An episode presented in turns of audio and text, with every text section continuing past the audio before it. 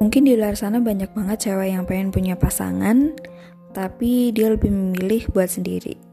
Karena ada alasan yang mungkin gak kamu ketahui.